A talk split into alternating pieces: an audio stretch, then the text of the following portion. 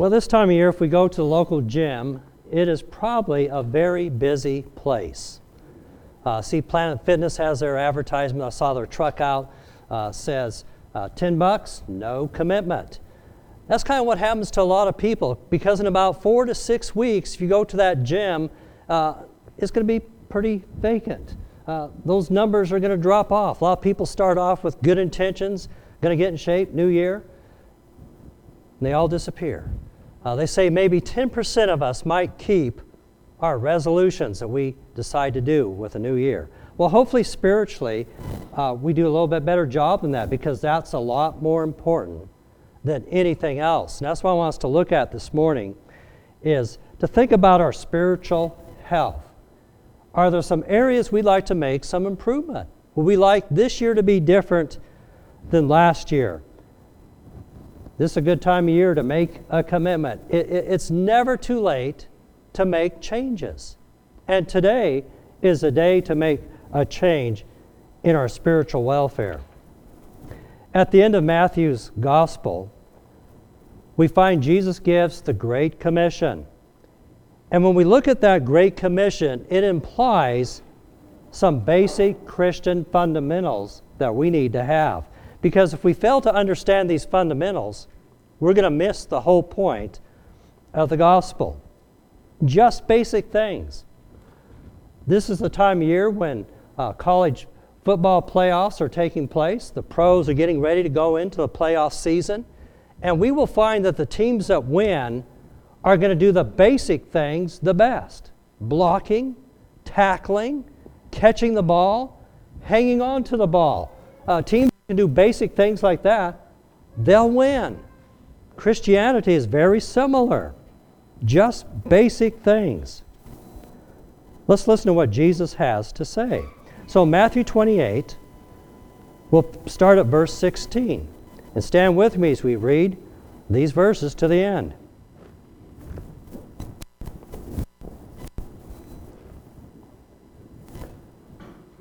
Then the eleven disciples went away into Galilee, into a mountain where Jesus had appointed them. And when they saw him, they worshipped him, but some doubted. And Jesus came and spake unto them saying, All power is given unto me in heaven and in earth.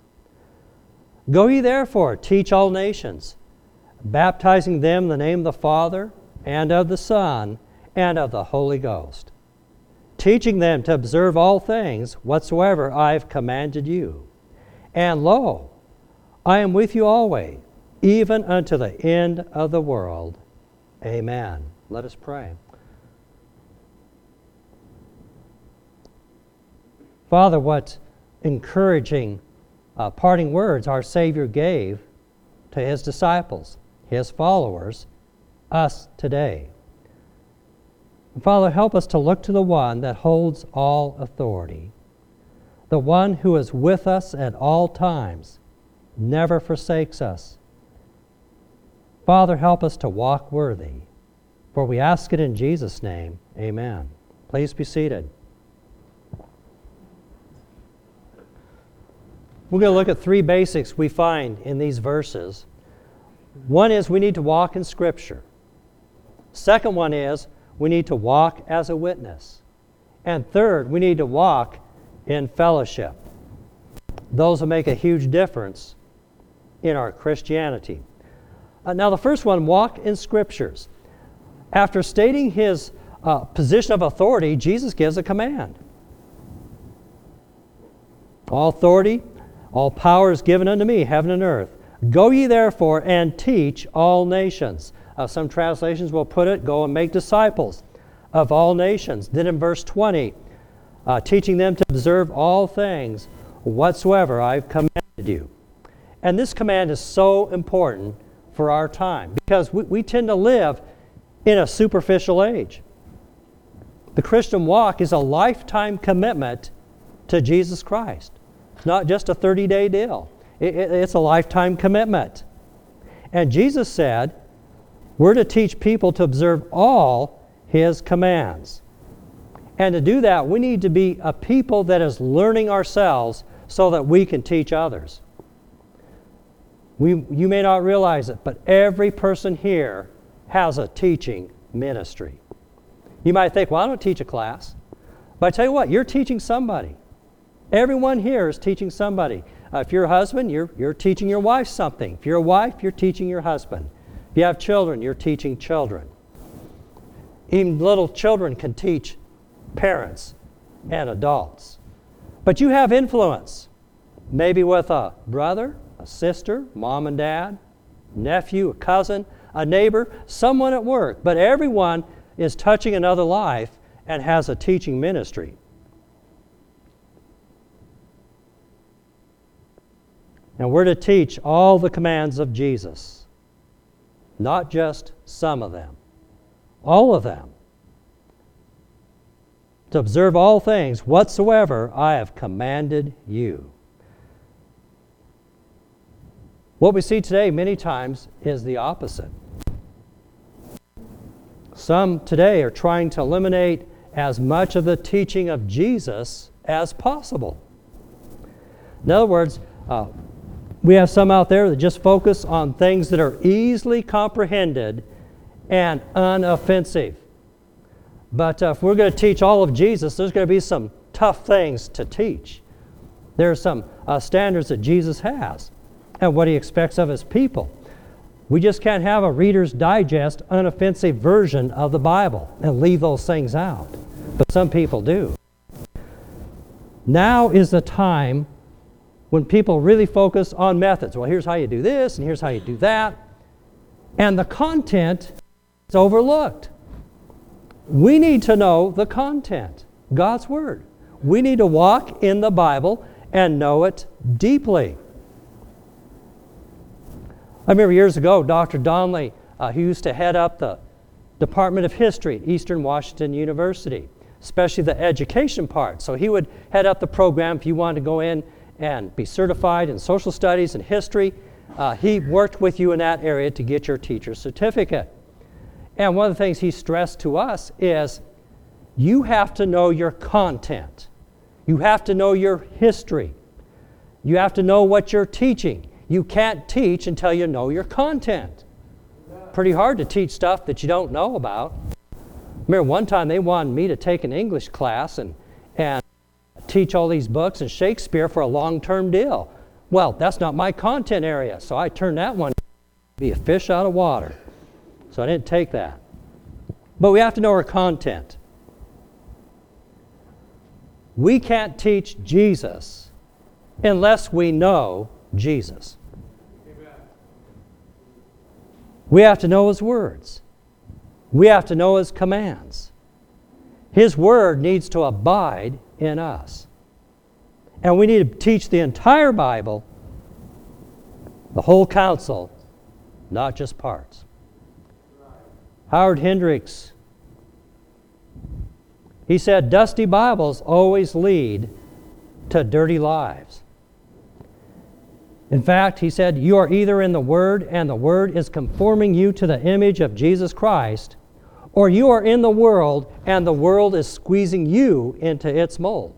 See, there's no in between ground. It's one way or the other. And which is it? Are we in the Word? Now, it's never too late to get started being in God's Word. What we need to realize this is not an ordinary book. It is a living book. It is God's living Word. And it's important for us to read it because God has a message for us, His people. That's very personal. Why should I read the Bible? Well, we learn about God.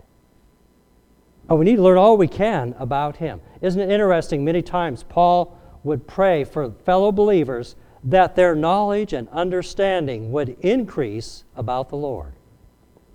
So we need to learn about who God is how He works, what His purpose is for us, and the Bible tells us. It's also important to read the Bible because it tells us about ourselves. I mean, you can go get all these psychology books, but if you want to learn about yourself, get in the Bible. It tells us who we are, tells us how we function, how we should, what can trip us up, how we can overcome our sin nature, what Jesus did. And the cross. It's also important to read the Bible because it tells us how to be a Christian, how to live the Christian life. Paul, he wrote Timothy, you know, just save your spot here, but turn ahead to 2 Timothy. Book of 2 Timothy.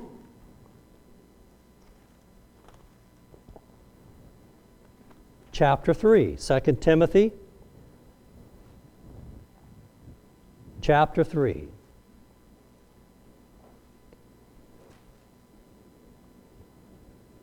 In verse 14, he tells Timothy, But continue thou in the things which thou hast learned, and hast been assured of, knowing of whom thou hast learned them.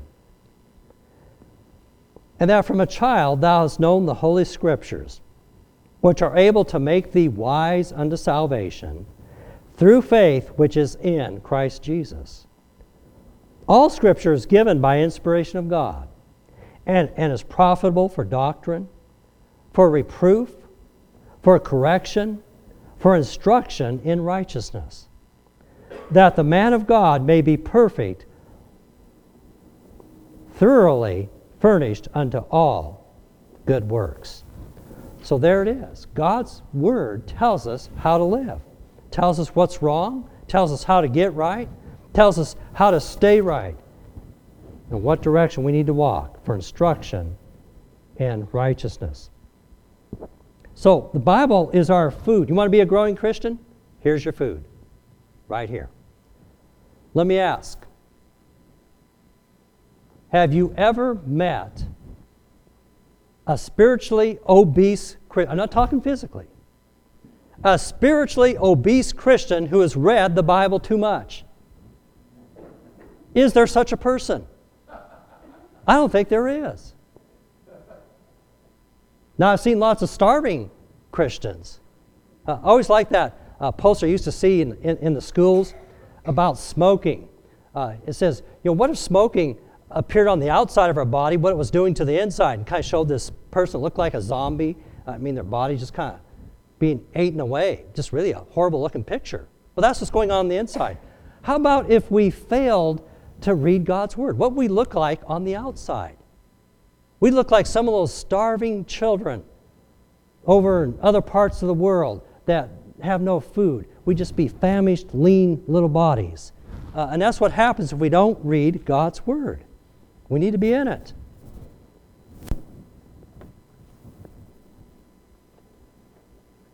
So, to be physically healthy, we have to read, eat physical food. Spiritually, same way. We need to read God's Word. Now, this is new, not new stuff. I shared this before, but I always like to go over it because for somebody the light may come on today. But we need to have a systematic way of reading God's Word. I want, I don't want you to raise your hand. But how many of us can say right now, I have a systematic way of reading God's Word? I know exactly. No, you, guys, you guys aren't supposed to raise your hands. We don't want to make these people feel guilty. we, we, we, I know what, I'm about to pick out which ones of you do. But think about it. I know what I'm going to read today. I know what I'm going to read the next day. Uh, I like what Charles Brock says. You know, a lot of people just read the Bible when they get an urge. Then they'll open it up and say, well, you know, it kind of looks good. I'll read a few verses here. Then the next day, wow, where should I read? Maybe I'll open it over here. Now I'll read a couple more verses there. Tell you what, if you do that, uh, you, are going to start missing days. You just won't stay with it. Uh, I like what Brock says. Let me give you an easy challenge the New Testament. Read the New Testament through. Start with the Gospel of Matthew and commit to read at least one chapter a day. So today I'm going to read Matthew 1. Well, tomorrow I'm going to read Matthew 2. Day after that, Matthew 3. That's a systematic system. Now, if you want to read two chapters a day, that's good. Because the next day you just pick up. Get done Matthew, go to Gospel Mark. Get done Mark, go to Luke. and then John. So you know every day where you're going to be. If you read two chapters a day, you'll read through the New Testament in 19 weeks. Wouldn't that be good? Four months? I got the New Testament knocked out. Now, if you want to add to that, add the Old Testament. Start in Genesis. Two chapters a day. And then one chapter in the New Testament. Gospel Matthew. Three chapters a day, and you'll read through the Bible in one year. That's what it takes. So that you know where you're going to be every day. Now, if you miss a day, you just pick up where you left off. If you can read some extra chapters, go ahead. But don't worry. If it takes you two to three years to get through the Bible, just stay with it. But I'd encourage you, if you're not reading anything, make a commitment today. I am going to read at least one chapter every day. Anybody can do that. You can get to the end of the day and say, wow, I haven't done it. Open it up, get the one chapter done. Get a regular time. The earlier in the day, the better. You'll have more success.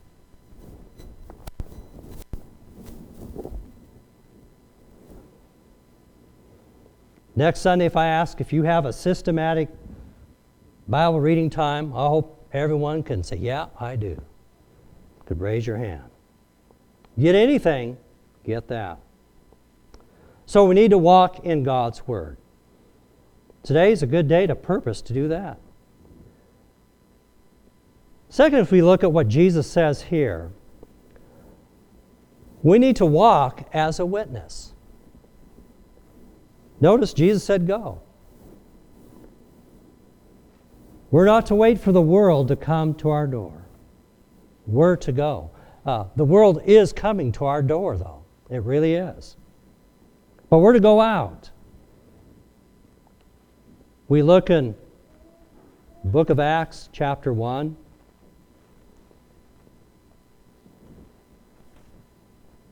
In Acts 1, uh, verse 8. Jesus says, But ye shall receive power. After that, the Holy Ghost is come upon you.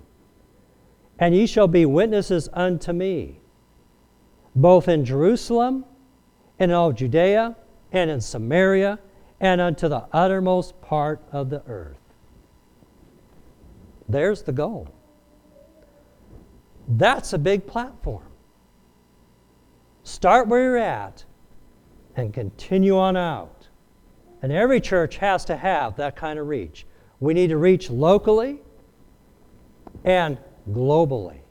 We need to have both. Oh, oh that's not a New Testament church.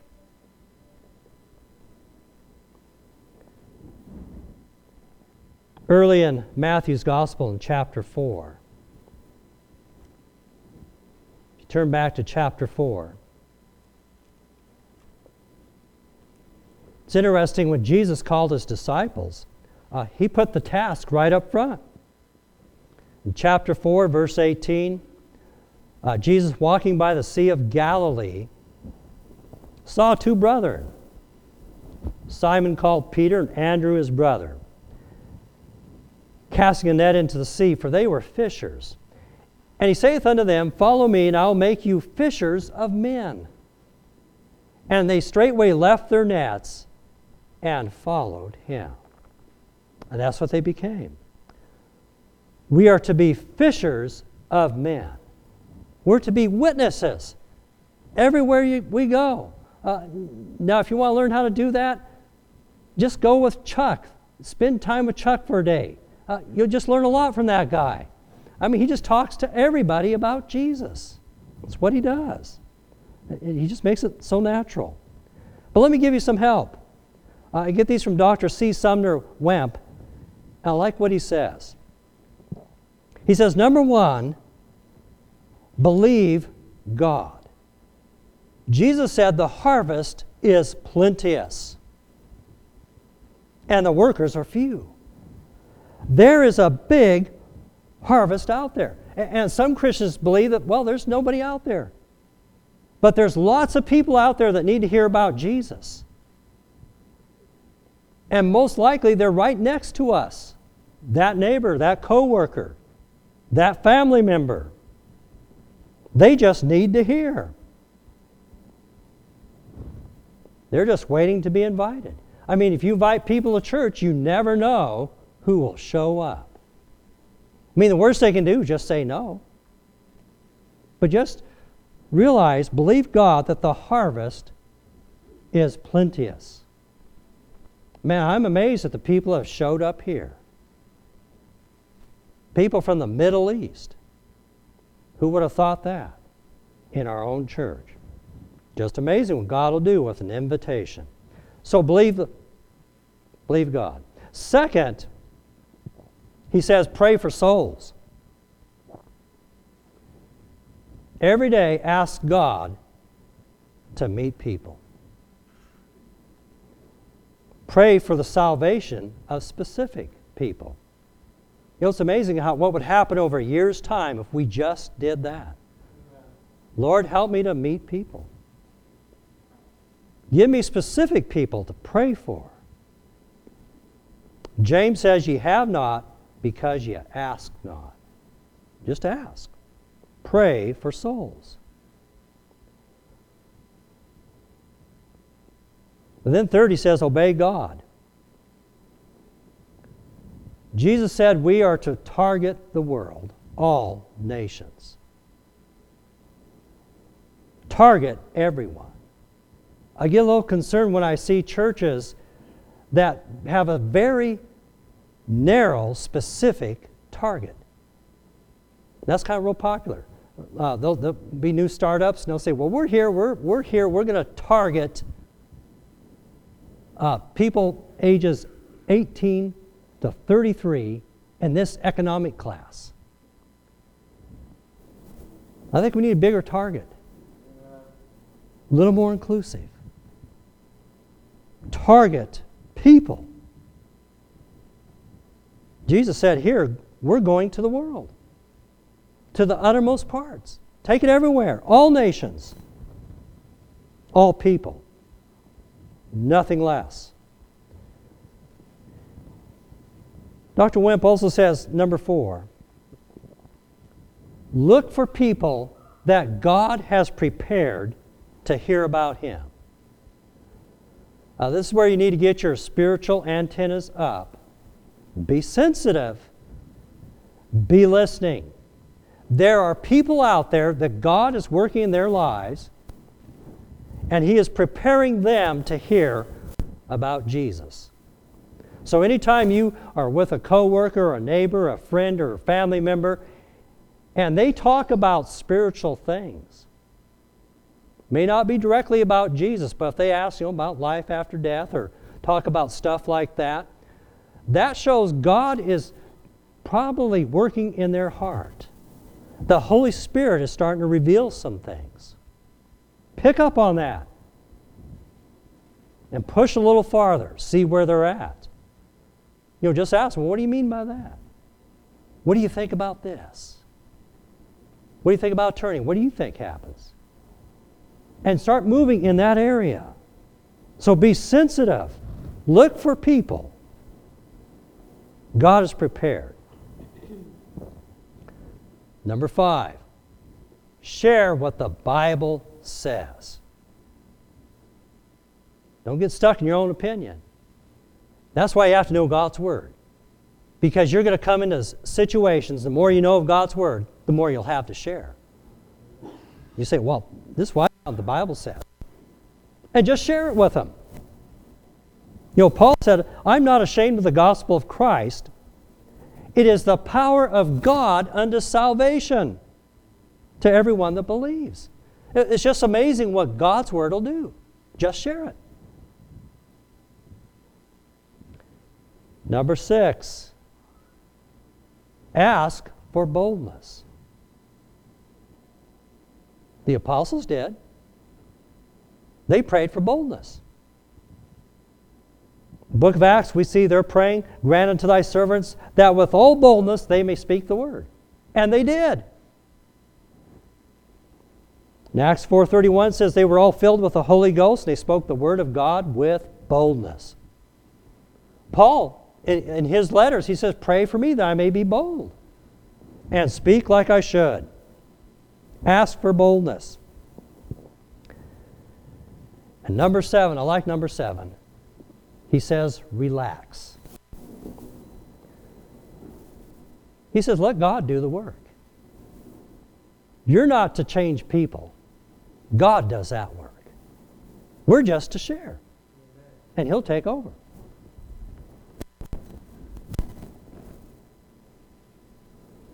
Walk the scriptures. Walk as a witness. Boy, if we did those things, what would our witness look like? The third one, walk in fellowship. Verse 20. Jesus says, And lo, I'm with you always. We're not called to go alone on this task. Jesus is with us. In fact, it'd be impossible to do it by ourselves. He's with us. He gives us that promise. We're never alone. And He desires to have fellowship with us every day. That happens as we read His Word, we encounter Jesus Christ. That's why it's important to be in God's Word. We have that fellowship. That happens as we gather as God's people. Jesus made that promise where just two or three are gathered in His name, He is in our midst. And we have fellowship as we come together as God's people. And then it happens when we pray. We have fellowship with the Lord. I like what John Laidlaw says. He says the main lesson about prayer is this do it, do it, do it. You want to learn about prayer? Just do it. It's as simple as that. Just pray. And it'll make the difference. Fellowship with Christ. What a huge difference. Isn't it interesting that Peter and John, when they were arrested and brought in to the religious leaders, and they asked, By what name did you do this? Peter unloaded. He said, By Jesus of Nazareth. And after he shared with them, they pulled aside. And remember what the observation is? They realized that they were unlearned men but they saw their boldness and they came to the conclusion that they had been with Jesus. They recognized that. When people encounter us, do they recognize we have been with Jesus? That we have fellowship with Him? You know, there are just some people, it's obvious. They've been with Jesus. So that fellowship is so important. David Livingstone, the great missionary to Africa, he claimed these very verses as his life verse. In fact, one time he was speaking at the University of Glasgow in 1896 to a bunch of students. And he shared with them, Would you like me to tell you what supported me through all these years of exile among a people whose language I could not understand, whose attitude towards me was always uncertain, often hostile. It was this Lo, I am with you always, even unto the end of the world. Livingstone said, On these words I staked everything.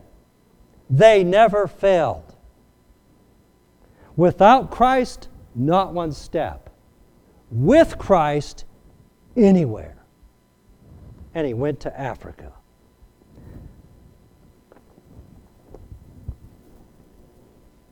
fellowship with Jesus. So important. He is the one that holds on to us. We need to realize that. John 10, Jesus gave us the promise. He says, I hold you in my hand. No one can take you We belong to Him. He holds us. And He holds us every day. Realize that. That is so important. That makes such a difference. It's hard to do it alone. We can't. But with His walking with us, His fellowship, His holding us, we can. Yesterday, the grandkids came over and they're sledding on the hill by our house up in the bank there. Uh, not a very big hill, but it's got a pretty good little run out of it. A pretty little steep hill goes out into the field. And after a while, Greenlee, our three year old granddaughter, they're getting tired. So it's time to go back in the house, walk down the bank, you know, about a foot of snow. And she's kind of wore out and kind of falling down. And I, I said, "Do You want me to hold on to you? She said, Yeah. So she gave me her hand. I held on to her hand. And if she walked down that bank on her own, well, she just would have rolled down it. But you know what? I took her hand, and I'm a lot bigger. And it was easy for me to walk down that snowbank. And she tripped, but I held her. And she didn't fall. We got her down the bank and in the house. How much more does our Savior hold on to us? It's so easy for Him to walk us through life. Piece of cake for Him. Difficult for us, but when He's holding us, it's easy. And maybe today, I don't know what God is saying to your heart. Maybe He's touched someone. Uh, hopefully, someone is challenged today. I want to read one chapter every day. I'm going to start with that. Give that to the Lord. If you need to come to the altar and give it to Him, do that. Maybe another one's been challenged. I need to be a witness. I'm going to do those things that Dr. Wemp outlined. Be a better witness. Maybe someone is struggling and, you know, I've been trying to walk the Christian life by myself. I need to let Jesus hold on to me, walk me through. You need to come. Today's the day. You come. Going to bring it back up. Jesus paid it all. All to Him all. Let's stand as we sing that invitation. What is God laying on your heart? Do you need to come and be at the altar and give it to Him? Do you need me to pray with you? I will. You come as we sing.